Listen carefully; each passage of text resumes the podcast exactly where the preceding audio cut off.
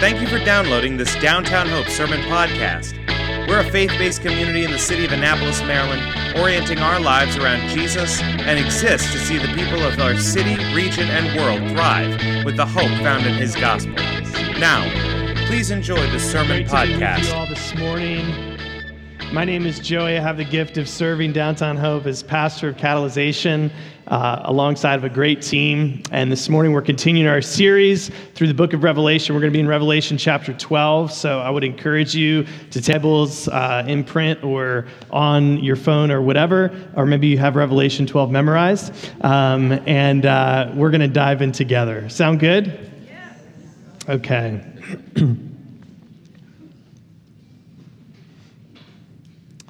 I like to read the passage and then we'll, we'll dive in. This is a hard hitting one. I'm just. I mean, all Revelation has been, hasn't it? But this one is, this one is particularly um, intense with what we learn here. Revelation chapter 12, verse 1 And a great sign appeared in heaven. Sorry, let me back up. Actually, this section really does begin. a little bit. Seen flashes of lightning, rumblings, peals of thunder, an earthquake, and heavy hail. And now into 12:1. And a great sign appeared in heaven: a woman clothed with the sun, with the moon under her feet, and on her head a crown of 12 stars. She was pregnant and crying out in birth pains, and the agony of giving birth. And another sign appeared in heaven Behold, a great red dragon with seven heads and ten horns, and on his head seven diadems. His tail swept down a third of the stars of heaven and cast them to the earth. And the dragon stood before the woman who was about to give birth, so that when she devour it, she gave birth to a male child, one who is to rule all the nations with a rod of iron. But her child was caught up to God and to his throne. And the woman fled into the wilderness, where she has a place prepared by God in which she is to be nourished for 1,260 days. Now, war arose in heaven. Michael and his angels fighting against the dragon. The dragon and his angels fought back, but he was defeated, and there was no longer any place for them in heaven. And the dragon was thrown down, that ancient serpent who is called the devil and Satan, the deceiver of the whole world. He was thrown down to earth, and his angels were thrown down with him. And I heard a loud voice in heaven saying, Now the salvation and the power and the kingdom of our God and the authority of his Christ have come. For the accuser of our brothers has been thrown down, who accuses them night and day before our God. And they have conquered him by the blood of the Lamb and the word of their testimony, for they loved not their lives even unto death. Therefore rejoice, O heavens, and you who dwell in them. But woe to you, O earth and sea, for the devil has come down to you in great wrath, because he knows that his time is short. And when the dragon saw that he had been thrown down to the earth, he pursued the woman who had given birth to the male child. But the woman was given the two wings of a great eagle so that she might fly from the serpent into the wilderness to the place where she is to be nourished for a time and a times and time a half and half, half of a time. The serpent poured water like a river out of his mouth after the woman to sweep her away with a flood, but the earth came to help of, to the help of the woman, and the earth opened its mouth and swallowed the river and the dragon that the dragon had poured from his mouth. Then the dragon became furious with the woman on his offspring, on those hands and hold to the testimony of Jesus. And he stood on the sand of the sea. And this is God's word. Let's pray.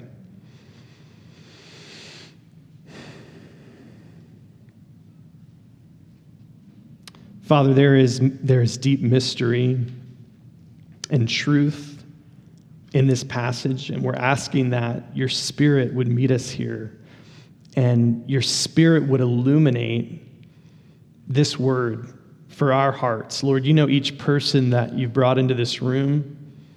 You know those of us who are wandering and running from you. You know those of us who have been abiding in you and suffered much recently.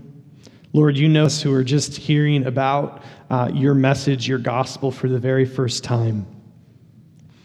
And we don't believe it's an accident that you brought us here this morning. So would you speak? Would you speak through the power and the truth of your word by your Holy Spirit? And Lord, the things that I share that are from you, that they would be remembered, and the things that are not would be long forgotten. And that, Lord, as we sit under this word, Lord, we would be transformed. This is one of our discipleship practices, Lord. We want to be formed by your word together in community. And we pray this in Jesus' name. Amen. On October 31st, 2004, my college roommate, AJ, was driving with his family along an interstate uh, road in Florida when a driver on the other side of the interstate of the medium had fell, fallen asleep at the wheel, crossed over, and collided head on with my roommate. He was in the car with his wife and his uh, young son. He and his wife, uh, his wife and his son lived, but my, my dear friend AJ, my college roommate, uh, that night went to meet his Savior, Jesus, into eternity. Just like that. The other driver fell asleep at the wheel, unconscious of the very real things that were happening around him, completely oblivious to how his life impacted others, how his life would be impacted. If I told you this morning that behind these curtains there was nothing, there was absolutely nothing, there was no life, just eternal emptiness, you would say I was crazy. And why would you say I was crazy? Because you can see the light coming through. You can hear the rustling outside of the curtain here.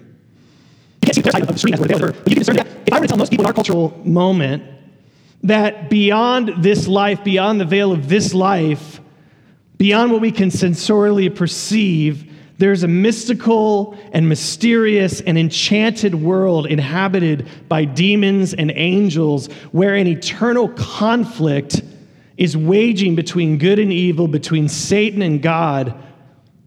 Many would say, I'm the one who's crazy. And many of us in this room who even have identified Christ as Lord, I would make the argument this morning that we've fallen asleep at the wheel. Become partakers in what, what we might actually call an atheistic worldview, where we've eradicated the possibility of a spiritual realm from our imaginations. We've fallen asleep at the wheel. Many of us have. And we are utterly unaware of what is happening around us how our actions are being influenced and impacting others, how others' actions and lives are impacting us, and what's behind all of that. And this is this is all comes out of, of this modern Western Enlightenment vision of the world that's largely based on an attempt to control the world through scientific methods. Science is a good thing. We love science. God created science. But when it becomes the way in which you interpret the entire world, it becomes incredibly limited. Soren Kierkegaard said it this way the scientific method becomes especially dangerous when it encroaches on the realm of the spirit. Now, as we come into chapter 12 of Revelation, just the quick background is the first three chapters of Revelation. If you've been following us with the daily, uh, John gets this vision, and the first three chapters are about an exhortation to the churches of Asia Minor. Chapters four and five, we looked at it a few weeks ago. It, we, we were brought into a vision of the throne room of God. In chapters six through 11, which we've been working through over the last couple of weeks, God's righteous justice or his accountability is coming upon all sin and injustice. Uh, it's being brought upon the earth. And there's this question that emerges out of these chapters 6 through 11, isn't there? Uh, where do these injustices and suffering we experience come from? Where does it all come from? Some of us have been suffering or causing others to suffer, and we actually don't have any understanding of why because we've reduced the world to just mere materiality. And when we experience suffering, but but I should say, at that moment go to God and we say, God, why? God, why do we suffer? And, and the, the biblical answer to that question is complex and mysterious, and actually, I would argue, takes a lifetime to contemplate. A theodicy of how a good God can allow for evil. That's not actually what this message is about. That's a message for another day. There are a few foundational realities that emerge out of Scripture. And there might not be any more important passage in the entire Bible than this chapter that gives us profound insight into why suffering happens in the world. It comes right here to John in a vision in the middle of Revelation through this vision of a cosmic battle. And, and, and my prayer for us this morning, as we just take the next few minutes to walk through this, is that this would be a wake up call for you and me. And this would challenge us, if you're in here and you're a follower of Christ and you identify Christ as Lord, to wake up and see the realities of the world beyond what you can just see with your eyes or taste with your tongues or perceive with your senses. And that's what this passage does. It sort of pulls up the curtains. That's actually what all of Revelation does, doesn't it?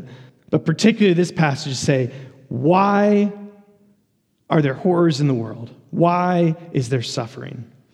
Why do we suffer? And there's really three sections, three acts, we might say, if we think of this, as, this passage as a drama. There's three acts in this passage. The first is there's a cosmic war going on. That's, that's why we suffer. The second is we actually discover a cosmic victory in this passage. That's also part of why we experience suffering. And then, thirdly, and, and it relates specifically to our reality, is there are cosmic attacks that are ongoing. So, cosmic war, a cosmic victory, and then cosmic attack. So, we're just going to look under these three acts these and walk through it together. I'm going to mention a lot of verses. So, have your notes out, have your pens out, take note of these. I'm not going to read it all in full, but we're going to walk through it, and uh, we can certainly have conversation after if you have any questions that come up. The passage begins with two signs, as we see in verse 1 and then verse 3. Okay? Uh, the first sign is that of a woman. The second sign is that of a dragon. Now, a sign, what? A sign points to something. And so these signs in Revelation, particularly in this chapter, are pointing us. The dragon signifies something, the woman signifies something. So let's look at what that is. First, the woman. What the woman signifies, and this is the way prophecy works in the Bible. The woman represents both the Virgin Mary, because as you as we read through this passage we're going to see this is a woman giving birth to a son who will be uh, who will rule with an iron uh, you know an iron scepter. The woman also represents israel okay? We, we see this here um, in verse 1 and 2 she has a crown of 12 stars um, around her. Okay, this is a reference back to Genesis chapter 37. Joseph's dream It's similar to this. There's a, sun, the moon, the 11 stars. This represents Israel. She also represents the church, us, the body of Christ. Um, we find this in verse 17. She has ring those who keep the commandments of God and hold to the testimony of Jesus. And we find here in verse 1 and 2 that this woman is pregnant She's pregnant and ready to give birth, but she's also in groaning. She's in pain of childbirth. She's clothed with the sun, the light of God, the light of Christ. And then in verse 3, we find there's another sign. Another sign appeared in heaven. Behold, a great red dragon with seven heads and ten horns, and on its head seven diadems. Red, the color of blood. This dragon is violent, a murderer. It's enormous, says the scripture. Dragon is large. This dragon has, uh, has, has uh, capacity. Seven heads. This dragon, this figure, this sign is cunning. Ten horns. Horns represent, as we've been looking through the book of Revelation, a sign of strength. So there is a certain power, albeit borrowed, that this dragon has. His tail sweeps the stars out of the sky. This could be literal stars, fallen angels. Some commentators would say actual angels. This dragon is exercising power. And the question is we, we know the woman represents Mary and Israel in the church. Who does this dragon represent? The dragon represents, uh, you know, the vision is very clear in verse, uh, if we uh, go to verse 9 here. The great dragon was thrown down. We're going to learn about that in a minute. The ancient serpent, who is called the devil and Satan, the deceiver of the whole world. So the dragon is a very real named adversary. In fact, the vision that John gets the Lord wants us to see it so clearly, he calls him the devil and Satan. That's the Greek version and the Hebrew version. He wants to make sure that anybody reading this is going to get a picture with absolute clarity. There can be no question about it. There is a real adversary out there. I'll read a portion of it here. You were the signet of perfection, full of wisdom and perfect in beauty. This is God speaking of an angel that he created who would fall and become Lucifer, Satan, the devil. You were in Eden, the garden of God. On the day that you were created, they were prepared. So he was a created being. You were an anointed guardian cherub. He was an angel. I placed you, and you were on the whole, you, you were on the holy mountain of God. In the midst of the stones of fire, you walked. You were blameless in your ways from the day you were created until unrighteousness was found in you. In the abundance of your trade, verse 16 of Ezekiel chapter, you were filled with violence in your midst and you sinned, so I cast you as a profane thing from the mountain of God, and I destroyed you, O guardian cherub, from the midst of the stones of fire. So I brought fire from out from your midst, it consumed you, and I turned you to ashes on the earth in the sight of all who saw you. All who know you among the peoples are appalled at you. You have come to a dreadful end and shall be no more forever. It's amazing how Scripture speaks to Scripture that speaks to Scripture, past, present, future. You have to understand in, a, in the cosmic realm, God exists outside of time. It sort of is beyond what we linearly understand, but some of the things that are revealed in Revelation, there's a past to them, there's a present to them, there's a future to them. And here we find what's unfolding in Revelation 12 is actually hinted at and pointed to all the way back in this passage in Ezekiel. Now, I want to just take a minute here because we're, we're looking under this first act of a cosmic war and what's unfolding between the woman and the dragon, Satan and the church. Okay? There's three things that come out of this passage that I think are really important for us to get our head around as we're sort of lifting up the veil and saying, why is there suffering in the world? Why, why are there horror? There is a real adversary who has real intent to cause real harm in your life, in my life, in our lives, in the, wor- in the life of the world. There's three things that we find within this first act. Okay, I'm just going to walk through it here, uh, high level, and, and dive into it more. And maybe you can identify some of these tactics that have been uh, attempt that the enemy has attempted to unfold in your life. The first we find is in verse 10, where in the vision we find that this adversary, the devil, is an accuser. Let me. Number 10, the accusers, he's thrown down, we find out, who accuses them day and night before our God. Now, many of us go through our lives and we wake up in the morning, we look in the mirror, we go through our work days, we go through our relationships, and there are these distorted, perverted lies that we have believed about ourselves. And sometimes those things happen through another person who's sinned, sinned against us in the past. Some of those are just lies that the enemy has brought into mind.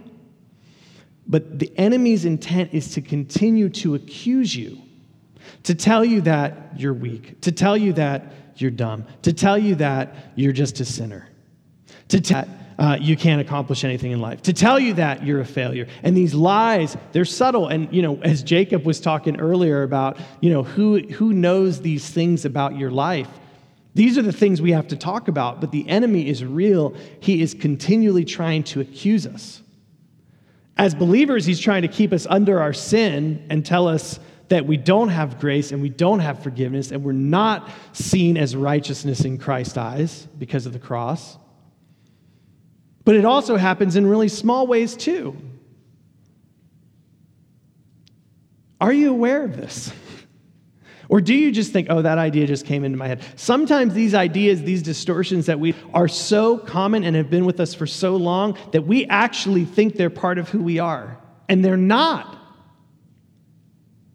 From the beginning, Satan has been trying to distort and accuse you of things.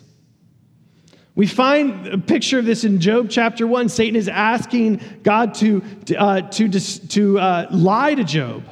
Um, in this, he attacks our hearts. This is a heart thing. He tempts us to imagine things about ourselves and, and others that are not true. Sometimes it's lies that we believe about ourselves, but oftentimes it's lies that we believe about have you ever had this experience where you start to struggle? You have like this bitterness that starts to kind of rise up in you and a perspective about another person. It's like, where did that come from? There is a real adversary who wants to divide us and hold our sin against one another in, in, in ruthless ways and forget and abandon the grace of the gospel. My friends, wake up! This is real. It is real. Secondly, we find in verse 9, he's labeled as the deceiver of the whole world. This is, this is not emotional heart temptation. tells us that things are untrue. In this, one of his tactics is he tempts us to believe that the things about God and about Scripture are not propositionally true. How can you believe that? How can you really believe that? This is a picture of Satan tempting our first parents in the garden, Genesis chapter 3. Did God really say XYZ? This is Satan tempting Jesus in the wilderness, just snippets of this. Matthew 4, I'll give you all the kingdoms of the world if you bow down and worship me. This is, this is Satan coming to Jesus, asking to sift Peter in Luke chapter 22, if you remember. Satan is asked to sift you, Peter. He wants to attack our minds. He wants us to believe that are actually true are not true. We have to have such incredible discernment and awareness of his attack and his plotting. Thirdly, first, he's a distorter, he's a deceiver, and then thirdly, he's a devourer. We find this in verse 5 and 7 and 12 and 17. His agenda is to kill, steal, and destroy. He attacks our bodies. This is a physical attack and tempts us to believe that God is not good. We find he is here attempting to devour the child in verse 5. When the child is born, uh, in verse 7, we find that he takes the war into heaven. Uh, we find in verse 12 that Satan pursues again, he is relentless. God's love is relentless. We, we, we sang about that earlier, but Satan's intent is relentless as well. We find in verse 17 in all of this, and we're going to find again in a moment as he's thrown down, he makes war with her offspring. The scripture says the devil prowls around you like a roaring lion looking for someone to devour. There is one who seeks to accuse and deceive and devour us. And his craft, my friends, is why the world suffers. I'm not trying to make all kinds of specific connections between why somebody has illness and whether that's a direct attack from the enemy. I'm not, I'm not, that's not conversation. The conversation is there is a real enemy who incited sin in the world that our first parents fell into, and why there is suffering in the world, why the creation groans, comes back to what's unfolding in this very chapter. But here is the difficulty. We are not just sufferers of sin on behalf of others, we are all complicit in it.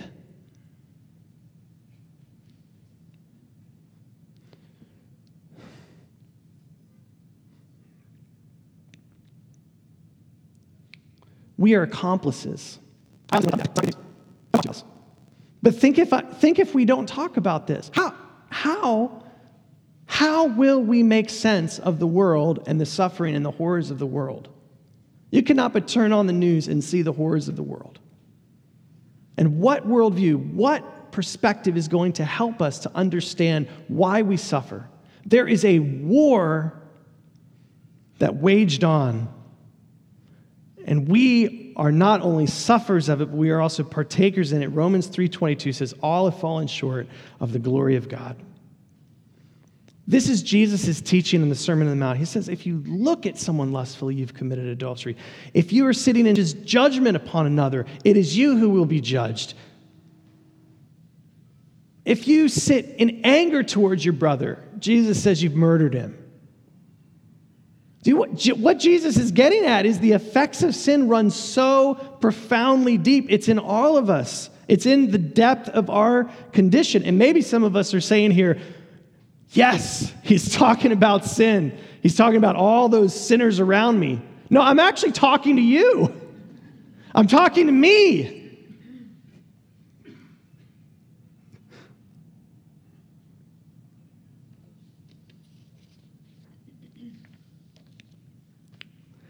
Tactics are so dark and tricky that even, even at times, and we see this in recent days, even Christians become, can become utilized as his vessels.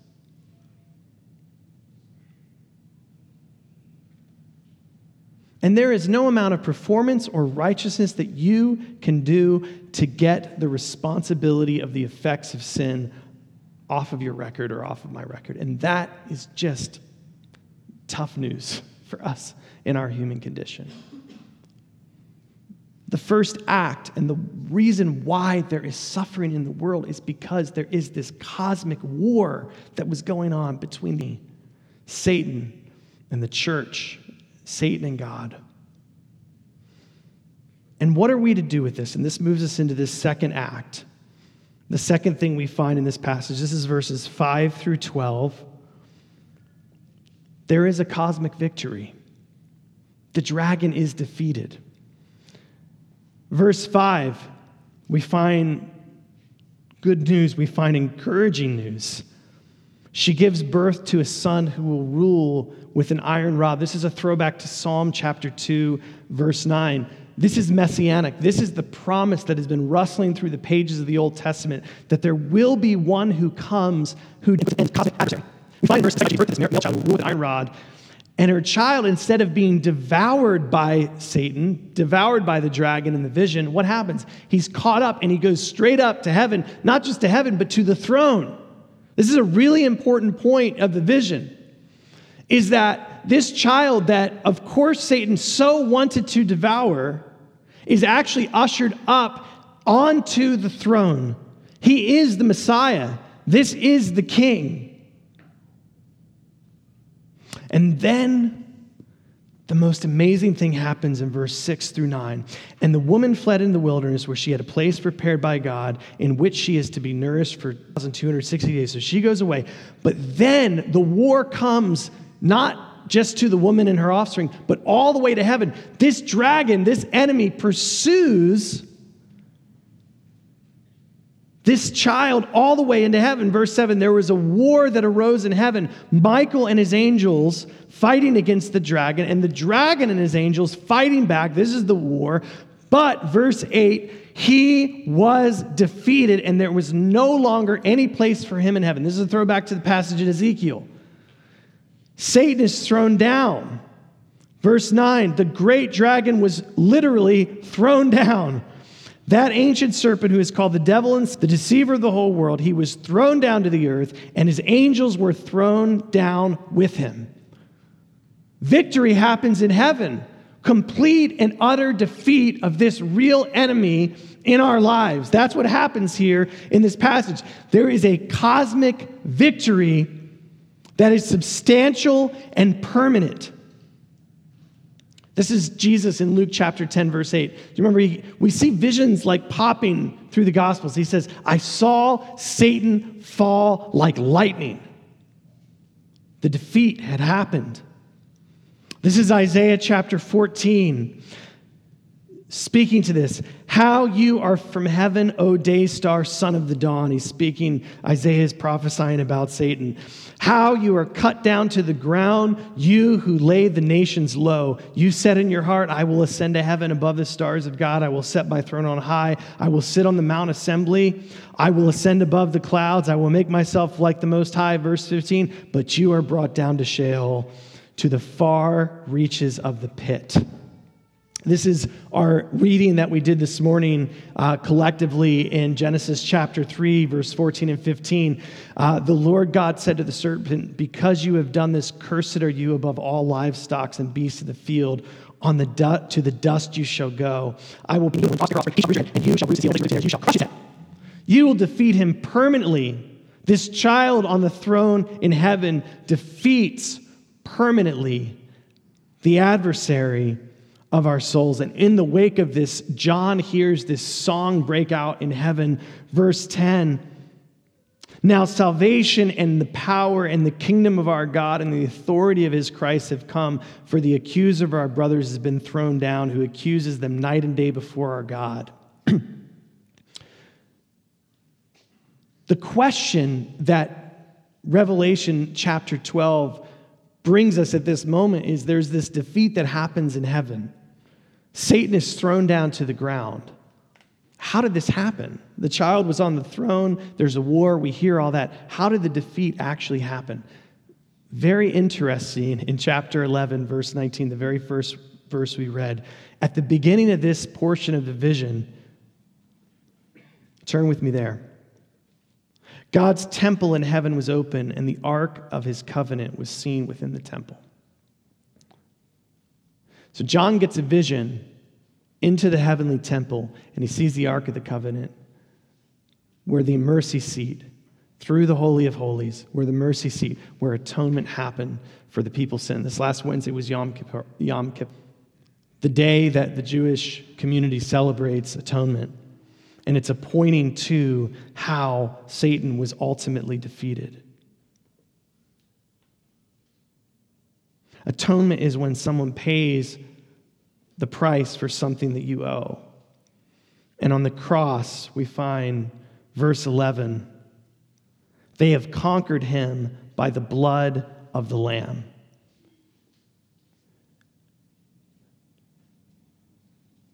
There's a passage that says, before the foundation of the world, Jesus was slain. It's amazing to think about this. That'll be in, in actually in um, Revelation 13, 13, 8, the next uh, chapter we'll be reading. The Son of Man was slain before the beginning of the world, the Lamb who was slain from the creation of the world. How does this work cosmically? Somehow Jesus dies on the cross in 1 AD, and he dies before the creation of the world, and Satan is thrown down in this passage that we get it's mind blowing. It's not necessarily even something that we're supposed to be able to totally wrap our heads around. That's part of the problem. It's that we get to sit in it and soak in it and live in it and appreciate the truth of this word. That there has been a cosmic victim in our lives. And this is defined in the latter part of this chapter, verse 12, chapter, chapter 12, verse 12. Again, this is the song that breaks out. Therefore rejoice, O heaven, and you who dwell in them, but woe to you, O earth and sea, for the devil has come down in great wrath because he knows his time is short. And when the dragon saw he had been thrown down to the earth, he pursued the woman who had given birth to the male child. Down into verse 17. Then the dragon became furious with the woman and went off to make war on the rest of her offspring. And this final point is very simple, and it's just this the war has been won definitively. There is no question. Those who are in Christ are protected, those who are in Christ are His. There's nothing that can steal us away from Him. Our identification with Him through faith is what saves us and secures us eternally, and the enemy has no authority over that because the blood of the Lamb has been slain and He has been conquered, thrown down. And yet, there is real and there will be real attacks that are ongoing. As the enemy is thrown down, the passage says it here so clearly. He's furious, he knows his time is short, and so he is going to come after the offspring of this woman, the church, hard and intensely as he possibly can. 1 Peter 4:12 says it this way, "Beloved, you have, to under, you have to understand the context. Think about this first century. Our brothers and sisters in Christ in the first century being martyred for their faith. It's a little bit different for us. I'm not saying we don't have it hard or there aren't real things we're facing, but you have to understand the context through which John is getting this vision and writing to. I mean, they are literally losing their lives, their loved ones, because of their identification with Christ as Lord.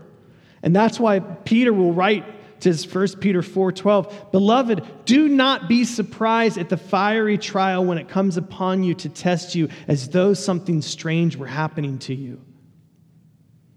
But rejoice insofar as you share Christ's sufferings, so that you may also rejoice and be glad when his glory is revealed." That we might be a people is my prayer, is our prayer who are not asleep at the wheel, but acutely aware and discerning of the devil's scheme. C.S. Lewis in his Screwtape letter says it this way Indeed, the safest road to hell is the gradual one. That we would not be outwitted by Satan. That we would be acutely aware of his design. I sat with a friend earlier this week, and he looked at me, and this is what he said to me. He was being just so transparent. I so appreciate it. He said, Joey, I have not been a threat to the devil for years. And I really, I was like, wow. And, and, what was he saying? He was saying, I've been asleep. I've been, on, I've been asleep. I've, put, I've, I've shut the blinds. I've been going about my life, my business. How can we stay awake? Let me give us just three clues here, okay? How can we stay awake? First, pray in the Spirit. Ephesians 6 is the foundation of this. Pray in the Spirit of all, at all times. Put on the armor of God against the schemes of the devil. Secondly, resist the devil. Submit yourselves, therefore, to God. Resist the devil, and he will flee from you. Draw near to God, and he will draw near to you. Ephesians 4. Give no opportunity to the devil. Pray in the Spirit, resist the devil. And then this is thirdly, overcome evil with good. Romans 12, 21. Be not overcome by evil, but overcome evil with good. Christ's victory on the cross mean that we, as his followers, we, as his offspring, as it were, are secure, loved, forgiven, strengthened by his spirit. It does not mean the attacks won't come, but it means his victory is permanent, has all authority, it means the war, the cosmic war, has been won, and it means we have strength through the power of the Spirit to endure. And that's my prayer for us this morning. Let's pray.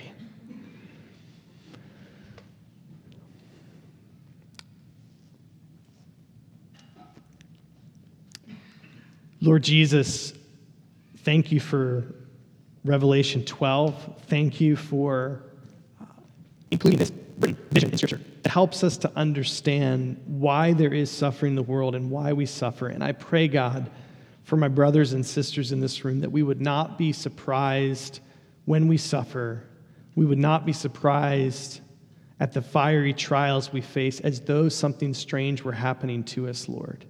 And that we would cling to the truth that, Lord, there was a war in heaven that was won definitively by you on the cross and therefore, Lord, the enemy's days are short, and we ought to expect real attacks. But that, even in the most brutal attacks, we are protected and secure eternally in you. And so we trust you in that. We come under your covering, under your life, under your love, and we partake of a meal with you, your meal, your supper. In Jesus' name.